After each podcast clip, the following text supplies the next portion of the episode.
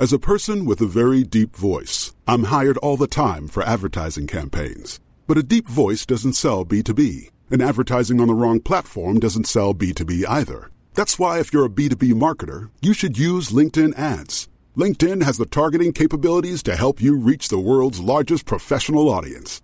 That's right, over 70 million decision makers all in one place. All the big wigs, then medium wigs, also small wigs who are on the path to becoming big wigs.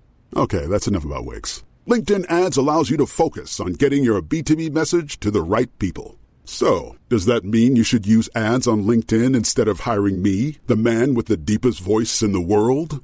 Yes. Yes, it does. Get started today and see why LinkedIn is the place to be to be. We'll even give you a $100 credit on your next campaign. Go to linkedin.com slash results to claim your credit. That's linkedin.com slash results.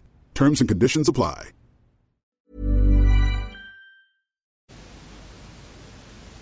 صفحه 234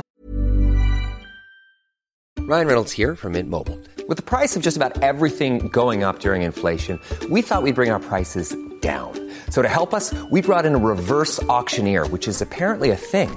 Mint Mobile unlimited premium wireless. Ready to get 30, 30, bit to get 30, bit to get 20, 20, 20, bit to get 20, 20, bit to get 15, 15, 15, 15 just 15 bucks a month. So, Give it a try at mintmobile.com slash switch. $45 upfront for three months plus taxes and fees. Promo rate for new customers for limited time. Unlimited more than 40 gigabytes per month. Slows. Full terms at mintmobile.com. این عقیده شرافتمندانه اقوام مختلفی را که در اقطار دنیا پراکنده بودند الفت داد و از آنها جامعه واحد پدید آورد و حقا این بزرگترین اعجاز مسیحیت و اسلام است. ولی این محبت متعالی که دین مسیح و اسلام مردم را بدان می‌خوانند با دشمنی شدید نسبت به غیر مؤمنان همراه است. ای اهل ایمان یهود و نصارا را که دشمن اسلامند به دوستی مگیرید. سوره ماعده آیه پنجاه و یک. ای اهل ایمان شما پدران و برادران خود را نباید دوست بدارید اگر که آنها کفر را بر ایمان بگزینند. سوره توبه آیه 23 ولی قرآن در آیه های مکرر دستور می دهد که مؤمنان در رعایت این مقررات معتدل باشند. می‌گوید کار دین به اجبار نیست. سوره بقره آیه دویست و پنجاه و شش. پس اگر به آنچه شما ایمان آوردید یهود و نصارا نیز ایمان آوردند راه حق یافته اند سوره بقره آیه 137 ای رسول ما بر تو تبلیغ رسالت و اتمام حجتی بیش نیست. سوره نحل آیه 82 پس تو ای رسول اندکی کافران را مهلت ده. سوره تارق آیه 17 اما درباره کافران عرب که به رسالت پیامبر ایمان نیاورده بودند به جهاد فرمان داد. چون پیکار با قریش آغاز شد و ماههای حرام برفت به مسلمانان دستور داد هر جا کافران را بیابند به قتل برسانند. سوره توبه آیه پنج. چنانچه از شرک توبه کرده و نماز اسلام به پاداشتند و زکات دادند پس از آنها دست بدارید که خدا آمرزنده و مهربان است. و هرگاه یکی از مشرکان به تو پناه آورد که از دین آگاه شود به دو پناه ده تا کلام خدا بشنود و پس از شنیدن سخن خدا او را بی هیچ خوف به معمن و منزلش برسان. سوره توبه آیات پنج تا شش. از کشتن مردان سالدار که توان پیکار ندارند و زنان و اطفال دست بردارید. هر فرد مسلمی که توانایی جسمی دارد باید در جنگ مقدس شرکت کند. خدا آن مؤمنان را که در صف جهاد کافران مانند صد آهنین همدست و پایدارند بسیار دوست می‌دارد. سوره صف آیه چهار. از جمله احادیث پیامبر است که فرمود به خدایی که جان محمد در دست اوست آمدن یا رفتن در راه خدا از جهان و هرچه در آن است بهتر است. و یک ایستادن شما در صف از شست سال نماز بهتر است. ولی این مقررات اخلاقی جنگی در واقع ترغیب به جنگ نیست. در راه خدا با آنان که به جنگ و دشمنی شما برخیزند جهاد کنید. لیکن ستمکار نباشید که خدا ستمگر را دوست ندارد. سوره بقره آیه 190 محمد صلی الله همان مقررات جنگی را که میان مسیحیان عصر وی معمول بود به کار بست و بر ضد کافران قریش که بر مکه تسلط داشتند جنگ کرد. درست همان گونه که بعدها پاپ اوربانوس دوم مسیحیان را به جنگ مسلمانانی که بیت المقدس را به تصرف داشتند دعوت کرد. ظاهرا فاصله ای که به ناچار میان مبادی نظری و اعمال واقعی هست در اسلام از دینهای دیگر کمتر است. اعراب از بسیاری اقوام دیگر شهوانی تر بودند. بدین جهت اسلام تعدد زوجات را اجازه داد. ولی در قسمتهای دیگر شریعت اسلام با مسلمانانی که مقررات آن را به دقت رعایت نکنند با کمال سختی رفتار می کند تنها کسانی که از اسلام بیخبرند ممکن است تصور کنند که اسلام از لحاظ اخلاقی دین آسانی است. انتقام جویی با نهاد عرب آمیخته بود. بدین جهت اسلام نگفت که بدی را به نیکی پاداش دهند. هر که به جور و ستمکاری به شما دست دراز کند او را به مقاومت از پای درآورید. به قدر ستمی که به شما رسیده. سوره بقره آیه 194 و هر کس پس از ظلمی که بر او رفته برای انتقام یاری طلبد بر او هیچ معاخذه ای نیست. سوره شورا آیه چهل و یک. این اخلاقی است مردانه درست مانند آنچه در عهد قدیم آمده است و بر فضایل مردانه تأکید می کند. چنان که مسیحیت بر فضایل زنانه تأکید دارد. در همه تاریخ دینی جز اسلام پیروان خود را پیوسته به نیرومند بودن دعوت نکرد و هیچ دین دیگری در این زمینه مانند اسلام موفق نبوده است. در کار دین صبور باشید و یکدیگر را به صبر و مقاومت سفارش کنید و مهیا و مراقب کار دشمن بوده و خدا ترس باشید. سوره آل امران آیه دویست. زردشت نیچه نیز چنین می گفت مسلمانان قرآن را به نهایت درجه دوست می دارند و احترام می گذارند و در نتیجه همین علاقه و احترام آن را به خط خوش نوشته و صفحات آن را تزئین کرده و در این راه هرچه توانسته اند کوشیده اند. اطفال مسلمان تعلیم قرائت را از قرآن آغاز می کنند و تعلیماتشان در اطراف آن دور می‌زند و اوج تعلیم نیز به قرآن ختم می شود مدت سیزده قرن قرآن در حافظه اطفال مسلمان محفوظ مانده. خاطرشان را تحریک کرده اخلاقشان را شکل داده و قریحه صدها میلیون مرد را پیراسته کرده است. توضیح هاشیه اکنون چهارده قرن شده است. مترجم ادامه متن. قرآن آسانترین بی ترین و غیر تشریفاتی ترین کیش ها را آزاد از قید مراسم بتپرستی و کاهنی به جانهای ساده عطا کرد. اخلاق و فرهنگ مسلمانان را به برکت خیش ترقی داد و اصول نظم اجتماعی و وحدت جمعی را در میان آنها استوار کرد. به پیروی مقررات بهداشت ترغیبشان کرد. عقولشان را از بسیاری اوهام و خرافات و ظلم و خشونت رهایی داد. وضع بردگان را بهبود بخشید. مردم زبون را از حرمت و عزت نفس برخوردار کرد.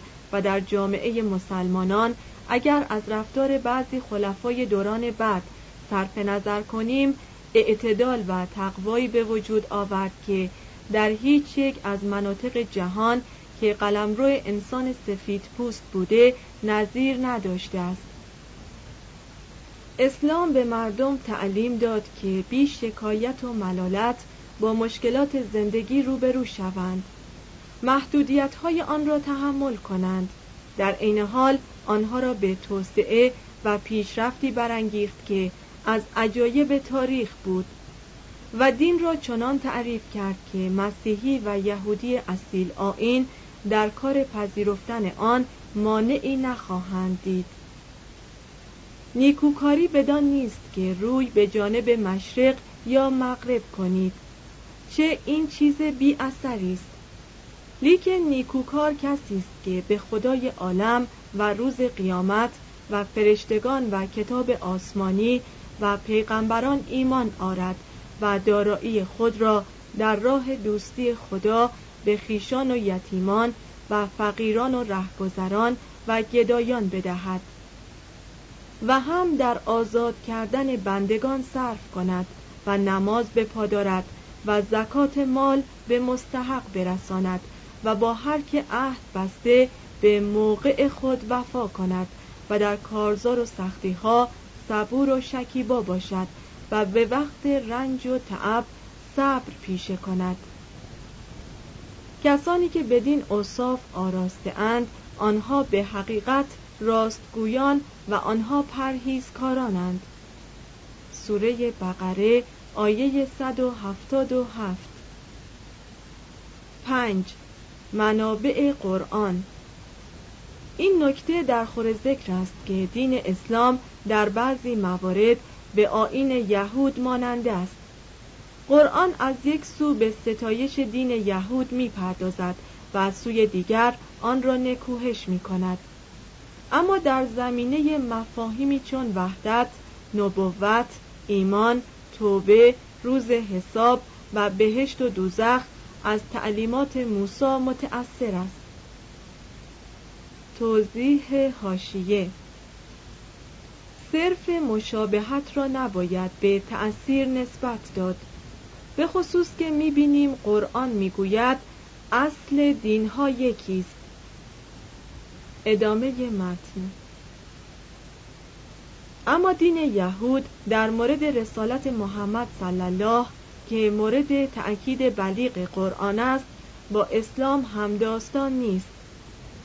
توضیح هاشیه قرآن می‌گوید این ناهمسانی ها در اثر تحریف هاست که احبار یهود در گفتار موسی علیه السلام پدید آوردند. ادامه متن.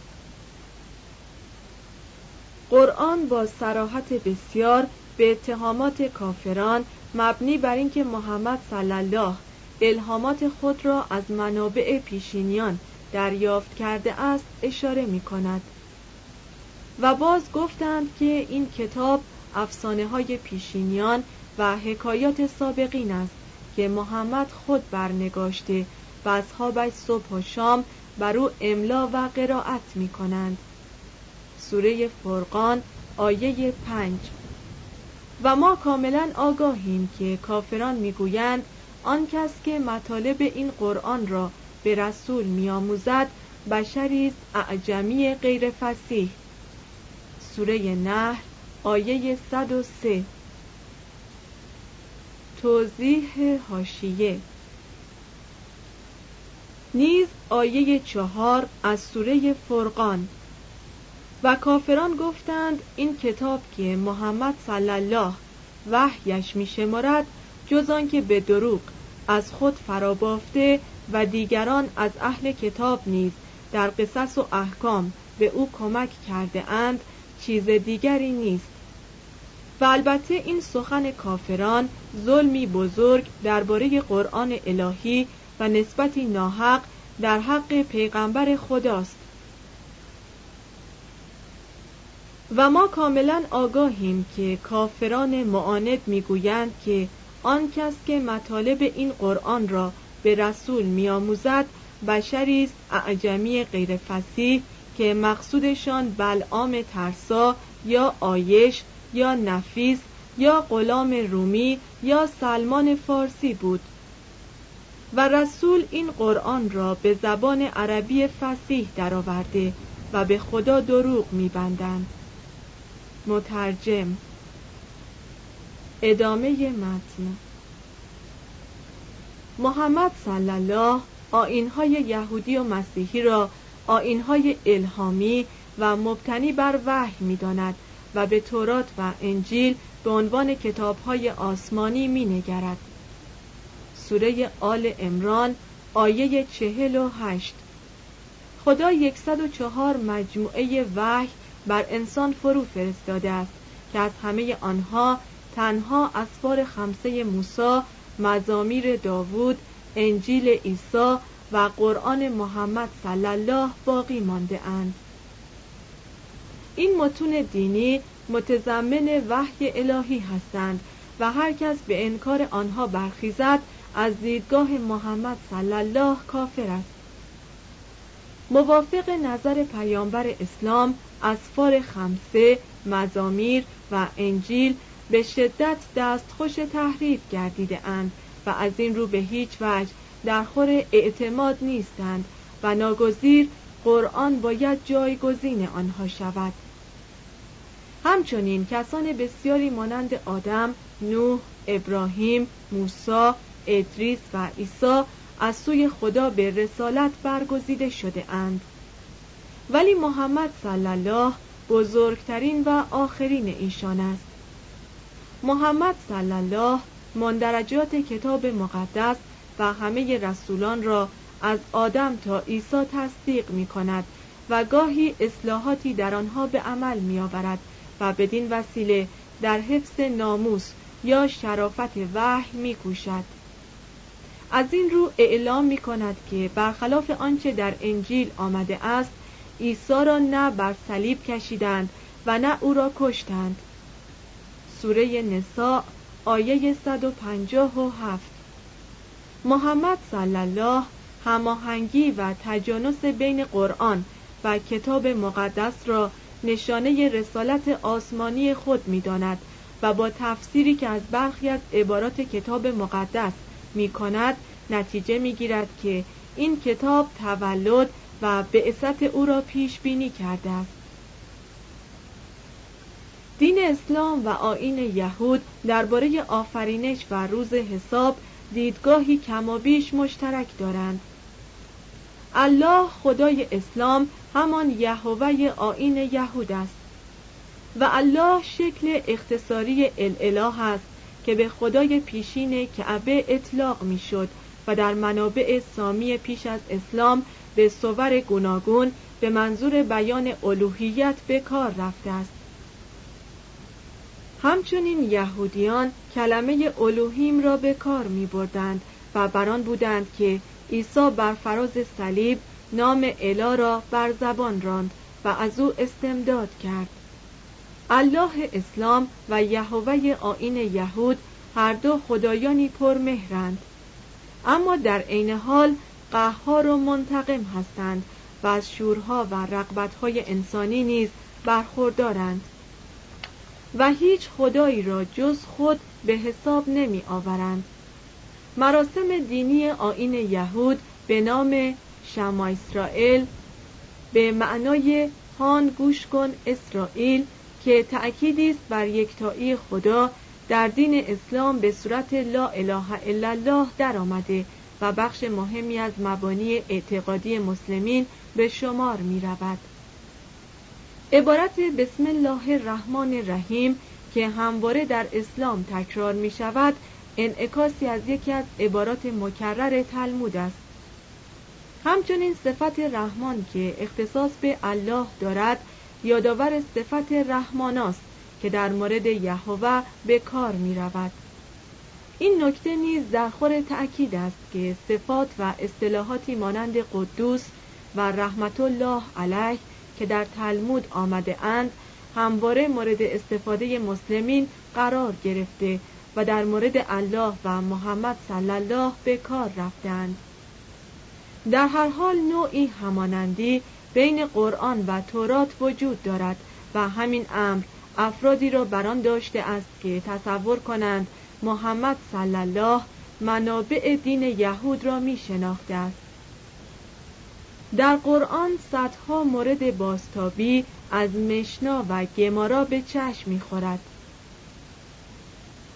در مورد موضوعاتی چون فرشتگان، رستخیز و بهشت نظر قرآن به تلمود نزدیکتر است تا عهد قدیم. همچنین بسیاری از اساطیر قرآن را که حدود یک چهارم این کتاب را پدید آورده اند می توان در حگادا قسمت های ادبی تلمود ردیابی کرد. بعضی از خبرهای قرآن با گزارش های کتاب مقدس نمی‌خوانند و تفاوتهایی بین این دو وجود دارد. گفتنی است که این نوع تغییرات که قصه یوسف یکی از آنهاست پیش از ظهور اسلام در منابع دین یهود صورت گرفته بود. چنین می نماید که برخی از قوانین عرفی و سنن دین یهود از طریق مشنا و هلاخا یعنی قانون غیر مدون یهودیان به اسلام رخنه کرده اند. دستورات غذایی و بهداشتی و غسل یا وضوی پیش از نماز و نیز تیمم با خاک دقیقا از آین یهود اقتباس شده اند.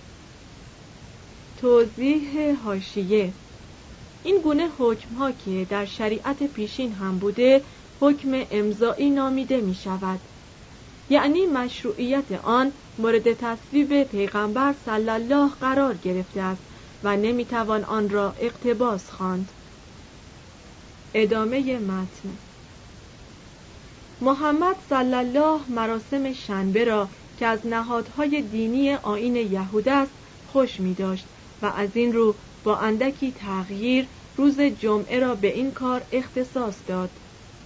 قرآن نیز چون دین موسی استفاده از گوشت خوک و سگ و حیوانات مرده و خون را تجویز نمی کند.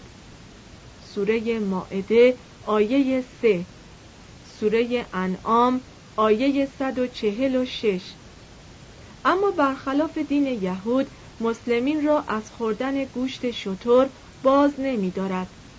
شاید علت این عدم تحریم آن است که اعراب در قالب موارد گوشتی جز گوشت شطور در اختیار نداشته اند.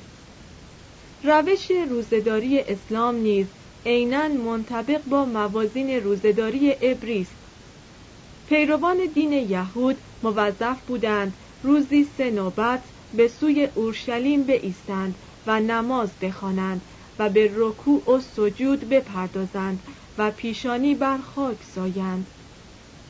محمد صلی الله این روش پرستش را اقتباس کرد. نخستین سوره قرآن که مسلمین آن را به هنگام نماز می‌خوانند اساسا زمینه یهودی دارد. همچنین سلام یهودی شلوم علیکم و اسلامی سلام علیکم یکی بیش نیست.